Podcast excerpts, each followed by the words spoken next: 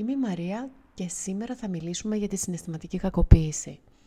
Ο λόγος που διάλεξα το σημερινό θέμα είναι ότι η συναισθηματική κακοποίηση μπορεί κάποιες φορές να είναι δύσκολο να αναγνωριστεί. Αυτό ίσως επειδή το θύμα δεν βιώνει σωματική βία ή γιατί μπορεί ως κατάσταση να του είναι οικία. Ωστόσο είναι σημαντικό να μπορεί να εντοπιστεί έγκαιρα. Σε αυτό το επεισόδιο λοιπόν θα συζητήσουμε για τα σημάδια της συναισθηματικής κακοποίησης.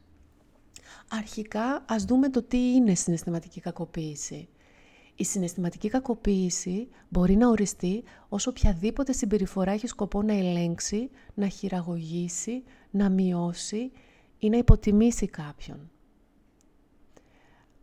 Αυτή η συμπεριφορά μπορεί να λάβει πολλές μορφές και περιλαμβάνει και τη λεκτική και την ψυχολογική κακοποίηση. Μία από τις πιο κοινές μορφές συναισθηματικής κακοποίησης είναι η λεκτική. Αυτό μοιάζει με φωνές, χρήση χαρακτηρισμών, προσβολές, αβάσιμη, αβάσιμες κατηγορίες. Μπορεί να περιλαμβάνει απειλές ή εκφοβισμό και να κάνει το θύμα να αισθάνεται φοβισμένο ή ανίσχυρο. Επειδή πολλές φορές εντός μιας συνεδρίας μπορεί να διαπιστώσω ότι το άτομο που βρίσκεται αντιμέτωπο με τέτοιες συμπεριφορές δυσκολεύεται να τις αναγνωρίσει ή να βάλει σε αυτές μια ταμπέλα, θα ήθελα να δώσω ορισμένα παραδείγματα.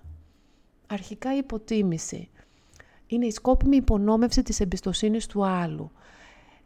Το κάνει να νιώθει λιγότερο ικανό, λιγότερο σημαντικό από ό,τι είναι. Παράδειγμα αυτής της συμπεριφοράς μπορεί να είναι η γελιοποίηση των απόψεων ή των πεπιθήσεων κάποιου. Μπορεί να είναι η εσκεμμένη παροχή λανθασμένων πληροφοριών, έτσι ώστε στη συνέχεια να γελάει κανείς με το θύμα όταν μοιραία κάνει λάθος.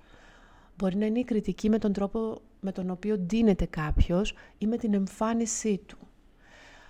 Η συνεχής εστίαση ή η υπενθύμηση ή υπογράμμιση των λαθών και των ελλείψεων ενός ατόμου οι οποίες μπορεί να είναι ανθρώπινες και πολύ φυσιολογικές. Αυτές οι ενέργειες, ωστόσο, είναι απίστευτα επιζήμιες και μπορεί να διαβρώσουν την αίσθηση της αυτοεκτίμησης του ατόμου με την πάροδο του χρόνου. Ένα άλλο σημάδι συναισθηματικής κακοποίησης είναι η υποτίμηση ή ο εξευτελισμός. Εδώ ο θήτης επικρίνει συνεχώς το θύμα, του επισημαίνει τα λάθη του και το κοροϊδεύει, το κάνει να αισθάνεται ένοχο ή να ντρέπεται για πράγματα που δεν είναι δικό του λάθος. Το gaslighting είναι ένα άλλο σημάδι συναισθηματικής κακοποίησης.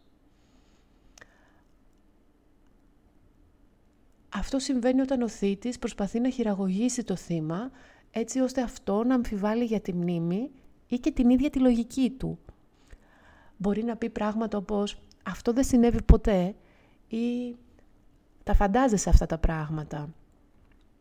Μπορεί να είναι η διαστρέβλωση όσον έχει πει κάποιος ή όσον έκανε κάποιος, ώστε να το κάνει να φαίνεται ότι φταίει ή ότι έχει άσχημα χαρακτηριστικά.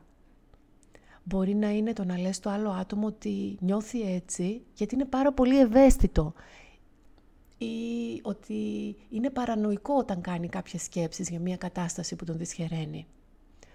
Το gaslighting είναι μια πολύ ύπουλη μορφή κακοποίησης, γιατί μπορεί να κάνει το άτομο να αισθάνεται σύγχυση, άγχος, ανασφάλεια σχετικά με την αντίληψή του για την πραγματικότητα.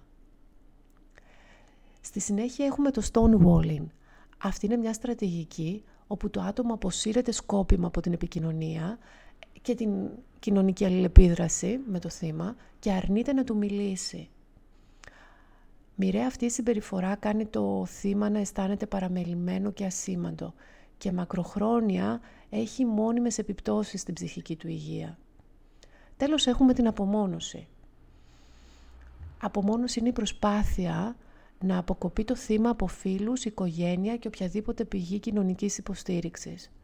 Η απομόνωση μπορεί να επέλθει με διάφορους τρόπους, για παράδειγμα, απαξιώνοντας τους φίλους, τα μέλη της οικογένειας κάποιου, έτσι ώστε να φαίνεται ότι δεν είναι αξιόπιστη, ότι δεν μπορεί να βασιστεί σε αυτά, ότι δεν είναι άξιοι του χρόνου ή της προσοχής του θύματος, ή μπορεί να είναι η φυσική απομόνωση του ατόμου, ο περιορισμός της πρόσβασής του στην τεχνολογία, η παρεμπόδιση του να παραβρεθεί σε εκδηλώσεις, σε κοινωνικές συγκεντρώσεις, ακόμα και σε συναντήσεις φιλικές.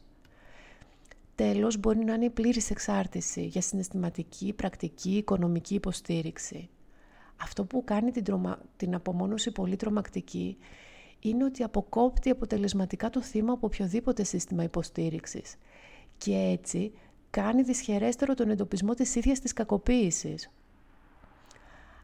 Αν σας κακοποιούν συναισθηματικά, μπορεί επίσης να νιώθετε ότι χρειάζεται να περπατάτε στις μύτες των δακτύλων σας γύρω από το θήτη.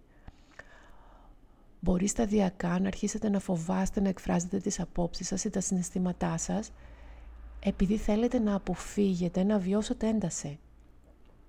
Είναι σημαντικό να δίνετε προσοχή στα δικά σας συναισθήματα. Αν νιώθετε ότι είστε συνεχώς σε ένταση ή ότι δεν μπορείτε να είστε ο εαυτός σας δίπλα σε κάποιον, τότε αυτό είναι σημάδι πιθανής συναισθηματικής κακοποίησης. Αν βιώνετε άγχος ή κατάθλιψη, μπορεί επίσης να είναι σημάδι ότι στο περιβάλλον σας υπάρχει συναισθηματική κακοποίηση. Τι μπορείτε να κάνετε; Αν υποψιάζεστε ότι σας κακοποιούν συναισθηματικά, είναι πολύ σημαντικό να ζητήσετε υποστήριξη και βοήθεια. Μπορείτε αν θέλετε να μιλήσετε με ένα θεραπευτή, ένα σύμβουλο, ο οποίος έχει τη δυνατότητα να σας βοηθήσει να δείτε τα συναισθήματά σας, να τα αναγνωρίσετε, να μείνετε με αυτά, να τα αντιμετωπίσετε και να αναπτύξετε στρατηγικές αντιμετώπισης για την κατάσταση.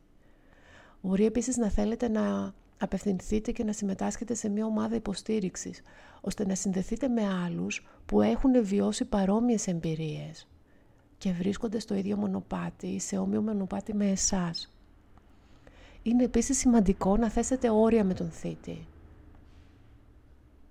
Μπορώ να καταλάβω πως ίσως να σας ακούγεται αυτό. Ωστόσο είναι σημαντικό να τον ενημερώσετε ή να την ενημερώσετε για τον τρόπο που σας επηρεάζει η συμπεριφορά του και να ξεκαθαρίσετε τι δεν θα μπορέσετε να ανεχτείτε. Να είστε σταθεροί και συνεπείς με την επιβολή αυτών των ορίων και των επιπτώσεων όταν ξεπερνούνται. Αν βρίσκετε σε μια κατάσταση που αισθάνεστε ότι βρίσκεστε σε άμεσο κίνδυνο, αναζητήστε βοήθεια αμέσως. Καλέστε την αστυνομία ή μια τηλεφωνική γραμμή ενδοοικογενειακής βίας και μεταφερθείτε σε ασφαλές μέρος. Δημιουργήστε ένα πλάνο ασφαλούς διάσωσης. Συμπερασματικά, η συναισθηματική κακοποίηση μπορεί να είναι μια μορφή κακοποίησης που περνάει κάτω από τα ραντάρ μας, αλλά είναι σημαντικό να την αναγνωρίσετε νωρίς ή γενικά να την αναγνωρίσετε αν δεν είναι νωρίς, ώστε να μπορέσετε να λάβετε τα μέτρα που χρειάζεται για να την σταματήσετε ή να βγάλετε τον εαυτό σας από αυτή την κατάσταση. Αν υποψιάζεστε ότι σας κατοκοπιούν συναισθηματικά, δώστε προσοχή στα σημάδια, αναζητήστε βοήθεια και βάλτε όρια. Να θυμάστε ότι δεν είστε μόνοι και ότι υπάρχουν πάντα διαθέσιμοι πόροι για να σας βοηθήσουν.